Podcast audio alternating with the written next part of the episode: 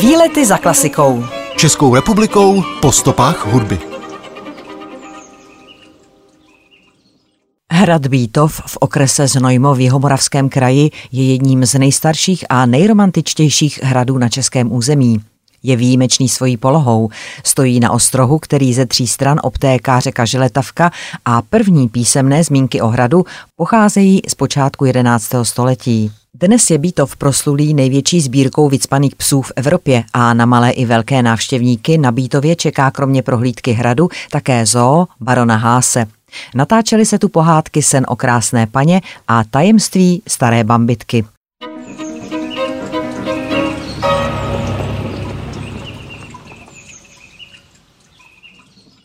Výpravná česká televizní pohádka Iva Macharáčka Tajemství staré bambitky byla natočena v roce 2011 a vypráví o zamilovaném princi, který si lásku dívky musí zasloužit a dokázat, že může vládnout království i bez chamtivých rádců. V jednom malém království mají panovníka, kterého málo co udrží doma – a protože král s královnou jsou neustále na cestách, v království místo nich vládne královská rada. Jmenovitě rádcové Ferenc a Lorenz, jejichž hlavním zájmem je vypisovat čím dál častěji nové daně, z nichž jim plynou stále větší příjmy. Pochopitelně do vlastní kapsy. Práva obyčejných lidí chrání jen loupežník Karaba, který přepadá výběrčí daní a nespravedlivě vybrané peníze zase vrací původním majitelům. Když se mu narodí, dcera Anička svou starou bambitku uloží hluboko na dno velké truhly a vrátí se ke svému původnímu hrnčířskému řemeslu.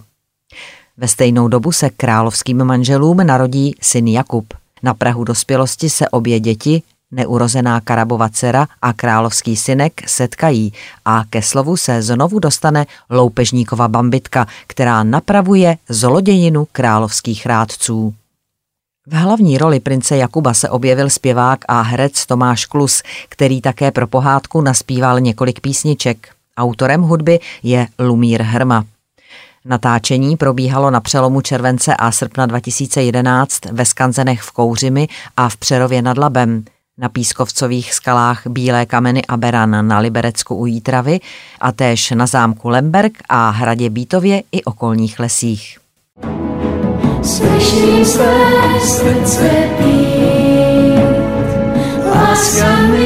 Signál dává, kudy za pravdou jít, když se jí nedostává Prošli jsme trápení, prošli jsme zkouškou dlouhou. Láska je znamení, že jsme teď na konci o něco moudřejší lásku a pravdu úctě měj, i když na světě je jí málo. Lásku a pravdu se nevzdávej, jen se nevzdávej.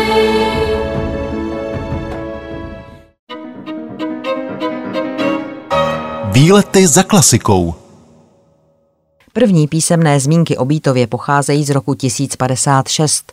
Hrad byl vybudován na místě, kde už od dob Velké Moravy stávalo dřevěné hradiště a v roce 1085 je vzpomínán jako zeměpanský hrad spravující provincii Bítovskou. Vystavěn byl na úzkém skalnatém ostrohu asi 70 metrů nad hladinou říčky Želetavky, která ostroh obtéká.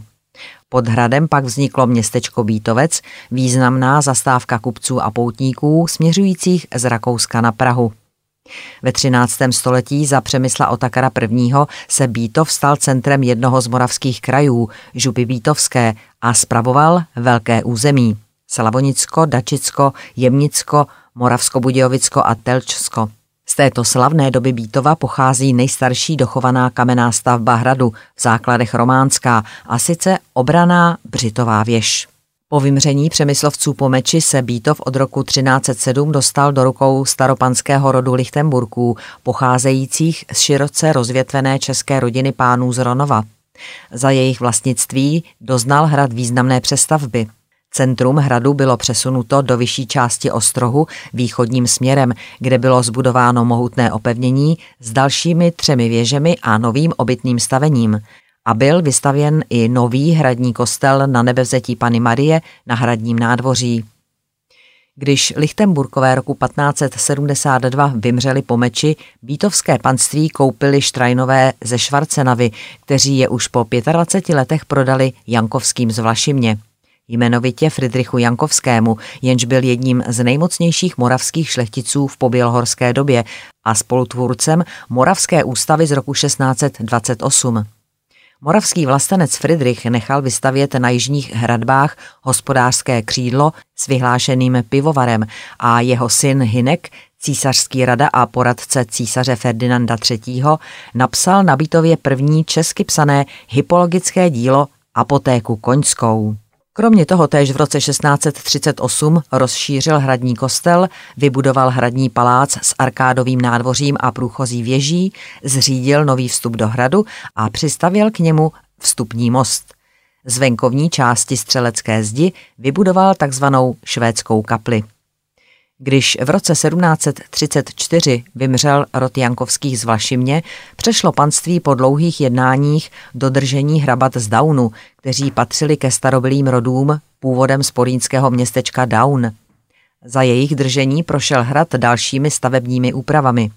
Na místě někdejší studny byla zbudována kašna, vzniklo severní křídlo z hradní kuchyní, na místě sípky zřízen divadelní sál, na severní straně empírová kočárna s konírnou. Upravena byla i zahrada a lesopark, kde vzniklo množství saletů, rotunda, studánka, jezírko lásky. Koncem 19. století podědili po Daunech hrad Haugvicové, od nichž roku 1906 koupil Bítov Jan I. hrabě Zamojsky z malopolského šlechtického rodu, působícího v Polsku, Rusku i Rakousku. Na Bítově byl pouhé dva roky, Poté hrad přešel na Františka knížete Radzvila.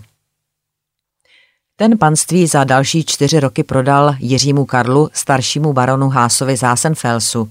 Hásové byli rodinou statkářů ze západních Čech. August Eusebius zdědil porcelánku ve Slavkově nad Ohří. Jeho syn Georg, nebo chcete-li Jiří starší, vystudoval chemii na Vídeňské polytechnice – Převzal otcovu porcelánku a spolu se svým bratrancem Janem Číškem založili roku 1867 firmu Hás a Čížek, která se stala největším výrobcem porcelánu v celé Habsburské monarchii. Porcelánka se specializovala zejména na výrobu hotelového a restauračního porcelánu, ve směs jen bíle polévaného a střídně zdobeného. Luxusní výrobky vyráběli především pro svou reprezentaci na světových i zemských výstavách nebo na objednávky předních evropských osobností. Roku 1899 byl Georg Haas povýšen za obchodní zásluhy o říši do šlechtického stavu a roku 1908 byl dokonce povýšen do stavu svobodných pánů, stal se tedy baronem. Bítov koupil pro svého stejnojmeného syna Jiřího, tedy George Háse mladšího, který se stal posledním soukromým majitelem hradu. Baron Jiří Hás mladší byl velkým milovníkem zvířat a je považován za předobraz dnešních ochránců přírody. Nenáviděl zabíjení zvířat a odmítal i jejich lov. Byl velkým sportovcem, zajímal se o zoologii a rád jezdil na koních. Povahou byl pedant, výstřední a rozporuplná, nespoutaná postava s velkorysým a účastným srdcem. Hrad za svého života proměnil v jednu z největších soukromých zoologických zahrad u nás v té době. Svoji zoo nechával vždy o sobotách a nedělích návštěvníkům z celého okolí zpřístupnit zdarma a nebo jen za spropitné pro průvodce. Ve velké hradní zahradě, takzvané Burgartně, dal vybudovat velké množství voliér a výběhů, divadelní sál, který na hrabatě fungoval za hrabat Daunů, přeměnil ve velký psinec a panskou hradní kuchyni v kuchyni pro psy a ostatní zvířata. V hradních interiérech přízemí paláce zbudoval několik terárií a akvárií. Zvířata choval všelijaká, kromě jiných také mravenečníka a svoji prosulou lvici – kterou koupil v roce 1930 od Cirgusu Klucký jako mládě a protože měl rád Disneyho kreslené pohádky s Mickey Mousem, pojmenoval ji Mici Mousy. Nechávali je sedět spolu s ostatními spolustolovníky při obědě u jídelního stolu. Lvice se tak stala oblíbenou baronovou společností a baron si dokonce přál, aby až přijde čas, spočinula v rodinné hrobce v hradní kapli spolu s ním. Lvice zahynula brzy po baronově smrti v květnu 1945, ale jeho přání se nesplnilo. První verze uvádí, že ji kvůli kůži zastřelil jeden ruský voják. Podle jiného svědectví ji otrávili domorodci arzénem v době revolučního chaosu. Baron také miloval jezdecké koně, které choval v hradní konírně a také ve dvoře v ranči nad hradem.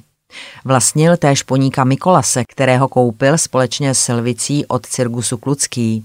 Známou je také baronova sbírka vycpaných a přioděných koček a veverek.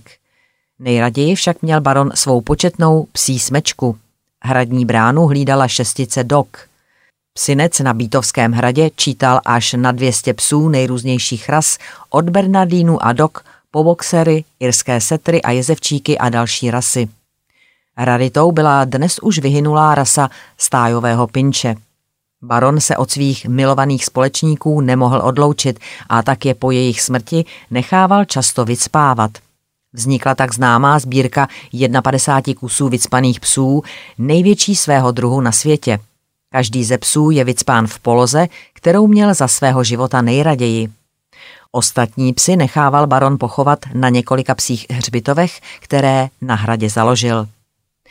Po skončení druhé světové války 11. května 1945 barona Jiřího Háse mladšího navštívili na hradě partizáni spolu s tehdejšími místními představiteli komunistické strany Československa.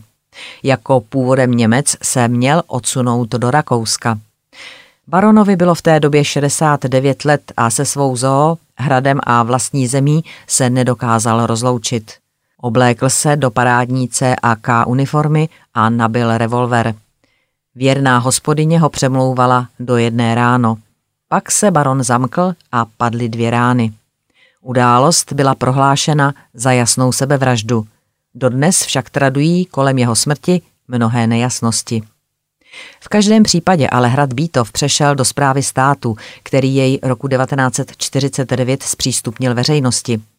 V 60. letech došlo k vyrovnání s nejbližšími příbuznými a prasinovec posledního majitele Bítova, baron Evance IV. baron Kopé, nechal v roce 1998 v místní kapli osadit na památku barona Jiřího a jeho rodiny pamětní desku z bílého kararského mramoru.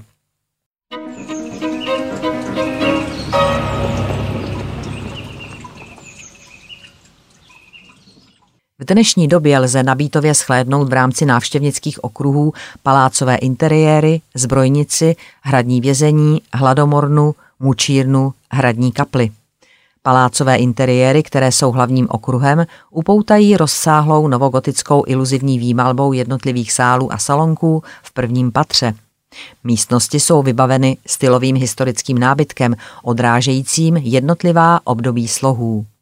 Stěny jsou doplněny sbírkou obrazů takzvané druhé vlny německých a rakouských romantiků Schnora z Karlsfeldu, Karla Russe, Fendiho, Wilhelma von Kamphausena. Ve druhém patře se nachází rozsáhlá zoologická sbírka tuzemských i cizokrajných zvířat, založená bratry Vladimírem a Otakarem z Daunu, kteří procestovali velkou část světa, hojně rozšířenou i o exponáty, kterými přispěl poslední majitel, baron Jiří Haas z Házenfelsu. Výlety za klasikou. Českou republikou po stopách hudby.